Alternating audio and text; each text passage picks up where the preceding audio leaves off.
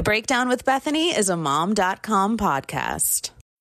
When you need mealtime inspiration, it's worth shopping Kroger, where you'll find over 30,000 mouthwatering choices that excite your inner foodie. And no matter what tasty choice you make, you'll enjoy our everyday low prices, plus extra ways to save, like digital coupons worth over $600 each week. You can also save up to $1 off per gallon at the pump with fuel points. More savings and more inspiring flavors make shopping Kroger worth it every time. Kroger, fresh for everyone. Fuel restrictions apply. Hi, and welcome back to the Breakdown with Bethany. I'm Bethany Braun Silva, and today we are going to be talking to Neha Ruch. Neha is the founder of the platform Mother Untitled, and we are going to be talking all things work, ambition, taking breaks, career pivots, and her partnership with Chicco. So you're definitely not going to want to miss this one.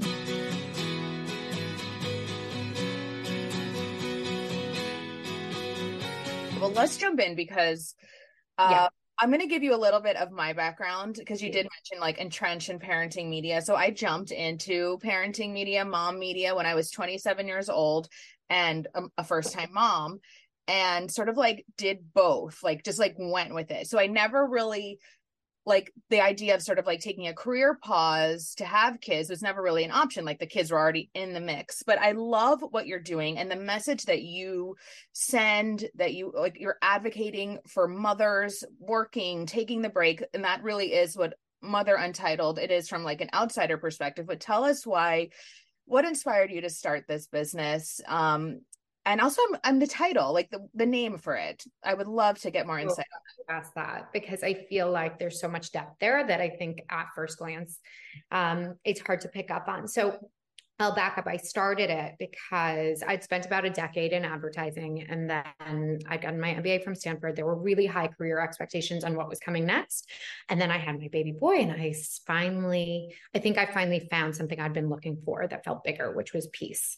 And I said, you know what? Like, I really feel like we have the resources, I have the confidence to be able to downshift my career for a period of time. And that felt right for our family. And I got gobsmacked by just the like overarching stigma um, and societal pushback about what does it mean for an ambitious woman to say they're going to pause or downshift. And now, granted, this was you know 2016 when the lean in movement was still the rallying cry and the girl boss era was still shining.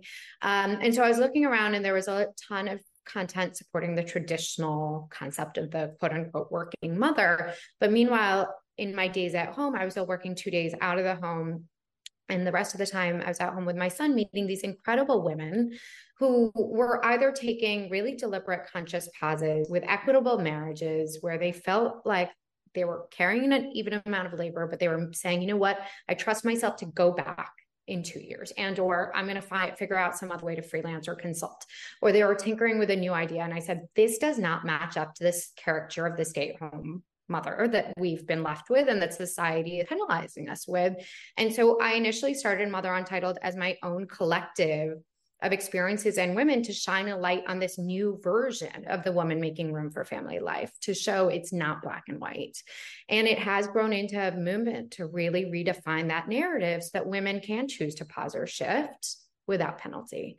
Um, and the nature of Untitled is twofold. One is this incredible opportunity when you step away from the gravitas of a work title that comes like that brings up a lot of feelings and yet it can actually unlock a huge amount of exploration and opportunity and then the other thing which is really particularly poignant at this moment is dismantling the really antiquated title of stay-at-home and working mother I did have Reshma Saujani on to talk about sort of the current state of working motherhood. And I know she does a lot of advocacy around that. Um, and you mentioned that when you started, it was like the girl boss, right? Where like, like we're mm-hmm. seeing such a pushback for all of that. But I'd love to hear from your perspective.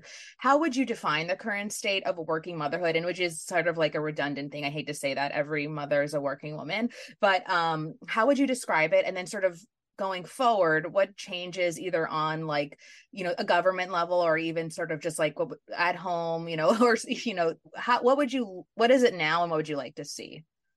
So, you know, one of the things Reshma and I share is this belief that what the pandemic did is it shined a light on the cracks and it's through the cracks that the light gets in. Like i do believe that. And i think that um, it also reminded us that we're all in this together right? And that we have this um, shared reality that we're all navigating and we're all trying to do the best that we can do. And i think that was the gift of the last few years. And it, for that reason i do feel cautiously optimistic because i do think what it did was it compelled sort of a nationwide cultural reckoning around what are our values what are we really um, up against? And what do we need to make this all work? And i think it's created a re-examination of work and family that is really going to be ultimately positive. I do think from a policy level you know what i wish for is like at a base level is paid family leave so that women i will tell you that one of the most heartbreaking messages i get and i get often is from women who write me two weeks postpartum saying, I don't know what to do if I want to pause my career or go back. And I say to them every single time take every bit of leave if you have the privilege to have leave. And if you don't, don't make any decisions at this moment. Try and test and learn and reiterate. And that's a whole other podcast, but we almost have to advocate for ourselves and figure out how to create a place where we're not making those kinds of decisions under such duress and physical duress um, and mental duress. So, you know, that's from like a systemic policy change level, which, uh, you know, unfortunately feels a little out of our control at the moment. But from a personal level and a, and a community level, I feel a lot of optimism. I think women have a shared recognition of what we're all working on. I do believe that we are starting to recognize this like vast gray area that we are all working in some capacity, that we are all learning and growing if we are at home for a period of time, and that women in the workplace need more support. So I do think that we have a great amount of capacity to better advocate for our needs in the home. So to ask for help and you know equitable households and job sharing within the households that we can have more room to work on other things. I think eve rodsky is doing amazing work around that with fair play. I think that national discourse has really grown. I think from a community level we have this incredible ability to sort of share and pass along opportunities to each other. You know i have an incredible example from within my community of a woman who had just taken on a flexible role um, as a GM for a, a, great company. And she brought in a woman who had, from our community, who had taken a five year career break. And because she got it, she understood that that woman had still been growing, had still been creating, had been evolving, and could contribute great amounts of impact in the workplace. So that's where I think real change can happen. I do think in the end, it'll be the women.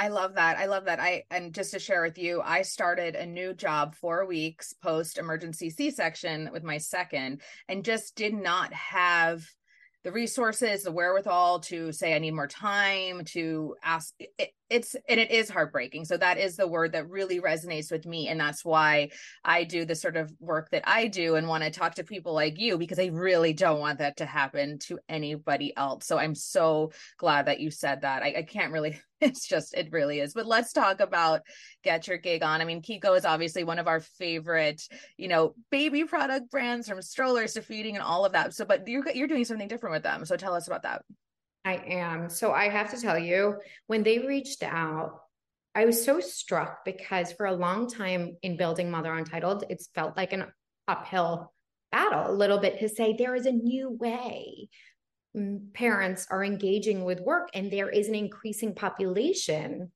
reimagining what work looks like and finding new ways to blend passions and flexibility into their into their family life. And for Chicco to be able to say we're taking ownership of that. Not only are we serving families to create products that make life easier we're actually studying this population. So you might know that they actually commissioned a fantastic survey that really studied parents and their approach to work and family and specifically the gig economy. And so what they did by doing that is they really added a level of gravitas and credibility to this conversation around the gray area. So, you know, what Chicco is doing with the Get Your Gig On campaign is shining a light and saying there's an increasing amount of parents who are looking for ways to make income that blend in non-traditional ways. There are people holding on to passion projects around, alongside family life. And you know when they do that what it does is it begins to shine a light in this larger conversation that there are non-traditional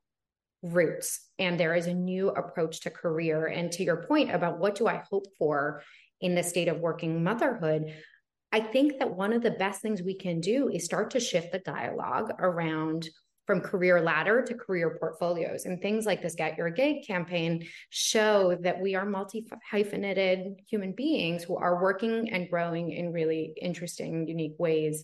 And so I was asked to be the face of their campaign and get to have conversations like this on their behalf, blending my insights, building our community with their incredible research and work as well. Yeah, I think that's really fantastic because, you know, the pandemic was cruel to working mothers. And so now that we're sort of reemerging, it's nice to come back maybe with a certain you know rules in hand right? Like we're to do it our way we're to you know but it can be scary especially if you are you know used to that sort of private sector traditional 9 to 5 so what advice do you have to mothers in particular who you know want to take the leap don't know where to start? Um what, what would you say to them?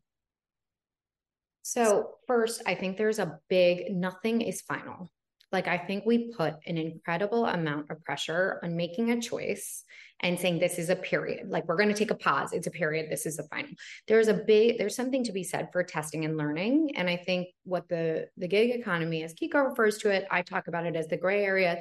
You can really test and learn as you go. And especially freelancing, consulting, or building small businesses, the digital tools available for us to do that whether we're doing it alongside our, our existing jobs and we sort of want to test how that feels and or we want to test it alongside family life and see how that feels by investing in sort of you know a block of of care um, to give ourselves the bandwidth to be able to do that. There are ways to take these small steps and i really encourage women especially the ones who are on pauses or downshifts to really embrace that your pace doesn't outweigh your purpose. I think for the first few years of building my own project with Mother Untitled, you know, I had young kids, and the reality was that I had to plant seeds for this in the available hours that I did. And I think really going in with clear expectations, because one of the saddest outcomes of the flexible work movement, if it's not done right, is that we get the false memo that now we can do more. We can mother full time and we can work full time and that like does not work.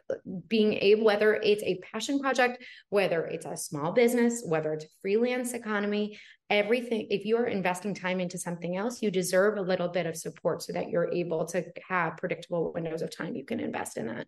And for a long time i'll tell you in my own life with young kids i really tried to take nap times just to you know i, I didn't invest in childcare outside of um, you know my partner and and i think that was to my detriment because what it did was it wore me down so that i you know ultimately even though i thought i'm going to work on this project alongside family life and it's going to fulfill me and make me whole that only works if you're doing that in a very healthy way and i think too often i see in my community of women who sort of downshift their paid work and their salary is they equate okay i'm not doing as much paid work so i don't deserve as much paid help. And obviously um, you know affordable childcare is like yet another issue that we have to tackle in this country. But we do have and we have this on our site as well lots of options for creative childcare solutions and ways to lean on our our partner as like a first chance if if we have are in a two parent household to get the help we need and that we deserve to invest in ourselves including investing in passion projects and small businesses. Yeah i think that's so interesting. I actually went through something like that last week where instead of i had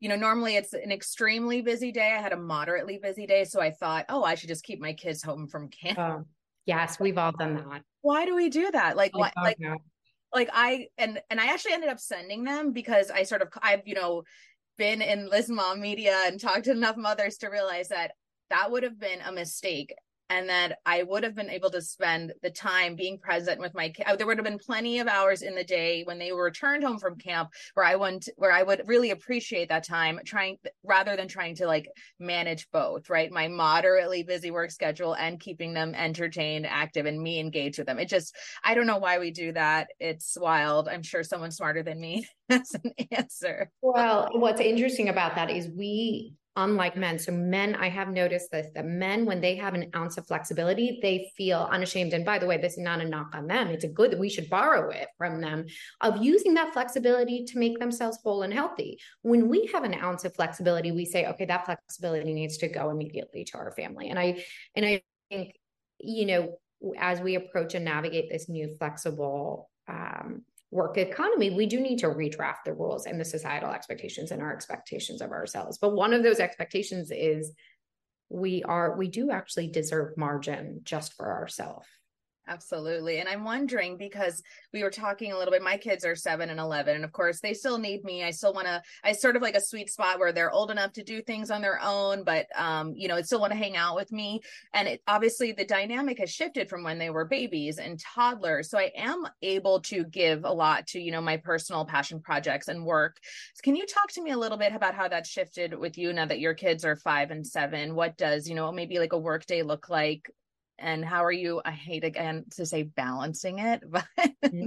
i get it blending i mean it's all it's all the same means to the end we're all saying the same thing the um eh, so i will tell you I, i'm glad you asked that question when i first started um motherhood the motherhood journey i took I initially downshifted. And I think, like I was talking about in terms of testing and learning, I wanted to see how the freelance life worked for me. And it worked, but it didn't give me enough meaning and enough income to offset the cost of childcare for those two days and offset, uh, you know, and make me feel gratified stepping away from my kid. And that was my own, but it took me a year to figure that out. At which point I decided to commit the full five days at home and, and really invest in, in the passion project alongside. And a lot of that work was done during that time at nap time and all of this worked. I had a babysitter for like a half day, you know, I, I it all made sense. And then I had a second kid. And the reality of having a second kid is that's like a grenade into any version of balance or blend or whatever you want to call it. Like it just upends again. And I think that's so important for women in and men in the gray area to recognize is that yes, it can sound like the gray area is this like an amazing concept of having it all, but it's not because you're constantly recalibrating what has to give and how much you're able to give those different buckets and so when I had my second child, it all came upended. And I really had to sort of just keep the lights on. And I'm so glad I did and plant the seeds for Mother Untitled in the fringe hours of the day because two kids really did take a lot out of me emotionally. And a lot of my time was going that way. And then when my kids, um, post pandemic, both were school aged, I had suddenly these blocks of time again, right? And I did uh, bring on childcare. So I had during the school year a babysitter two afternoons a week so that I could get two full days of work time.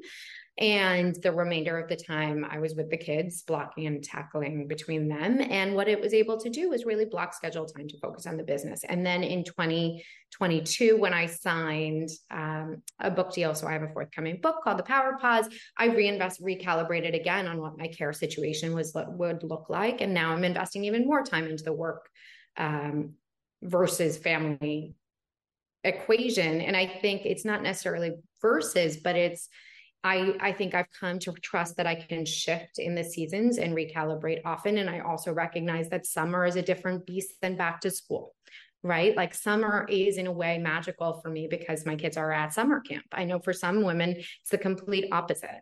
And then uh, back to school, I've like basically blocked off September to go into a hole and like deal with what it will look like to transition them back. And I think giving ourselves the flexibility not to overplay that word, but to know that we are constantly going to be shifting what we can give our work selves, our, our life selves, our relationships, and our children, and know that we have the ability to recalibrate often is a gift because that way it feels like you're not making this one forever decision and neglecting one thing. Yeah, I think what I'm going to take from that for my own, you know, personal use is really just a little bit of forethought. Like you said, like I haven't even started to think about September because I can barely get through the next 2 weeks of July, but I think with yeah, some careful planning, it will help me kind of yes, like help my kids transition to back to school without feeling like pulled in a million directions if I'm blocked off for work. So I love that. Thank you for that very practical tip. Mm-hmm. I will be using it. Um, we're going to wrap things up really quickly, really soon, but I'm wondering, um, you know, because we did talk about sort of like this motherhood collective and how, you know, we're really advocates for ourselves, advocates for other who, others. Who are some moms out there that you sort of look to for inspiration, guidance, and maybe some laughs? Or they could be on social media or wherever. I love that. So I'm glad you mentioned Reshma because I do think her work in building of movement is is work that I admire. I think that you know we're both building movements alongside one another, and I think it's important to recognize that we're actually even though she has like traditionally focused on or you know been bundled in the quote unquote working mother camp we're actually all eh, working towards the same ends and i think that that's a really interesting takeaway of the last couple of years eve rodsky I think her work is just fabulous. We share an editor now for for my book and and hers, and and so I feel lucky to be connected to her in that way. But I think Fair Play is really changing the game for women um, and partners in the home by giving them language and tools to share responsibilities. Um, Chamber of Mothers, I think, from an advocacy perspective, gives women the tools to figure out like how can we be activists? And by the way i should say that for a lot of people get your gig on doesn't have to be a small business. It doesn't have to be a passion project. It can be activism and volunteerism. I think a huge percentage of our community stays connected to their identity and to their communities through volunteerism and activism. So i just think that they're a fantastic resource in, in rallying women around that's incredible. All right, Neha, this has been so fantastic. Tell us what's next for Mother Untitled or sort of anything coming, you know, coming up in the next few months or year. And then of course, where can we find you and, you know, the, what would you call it? What is it? An organization, a movement? I tell us where we can find you on social media, stuff like that. So we are releasing something big in September, so stay tuned. But in the meantime, you can come visit. We're going to have a new beautiful site that speaks to this next phase of Mother Untitled, launching on August 1st. But you can come visit us anytime, sign up for the newsletter, follow us on Instagram. We have a community of 100,000 moms there who are all in this incredible cohort of ambitious women in various stages of the gray area. So it's a great place to get inspiration and reframes and just remember that we're all making the right choice for right now. And obviously, we have the forthcoming book. So please pre order when that becomes available in the spring. Amazing. Oh, I will. I will pre order. So thank you. Thank you so much. Thank you.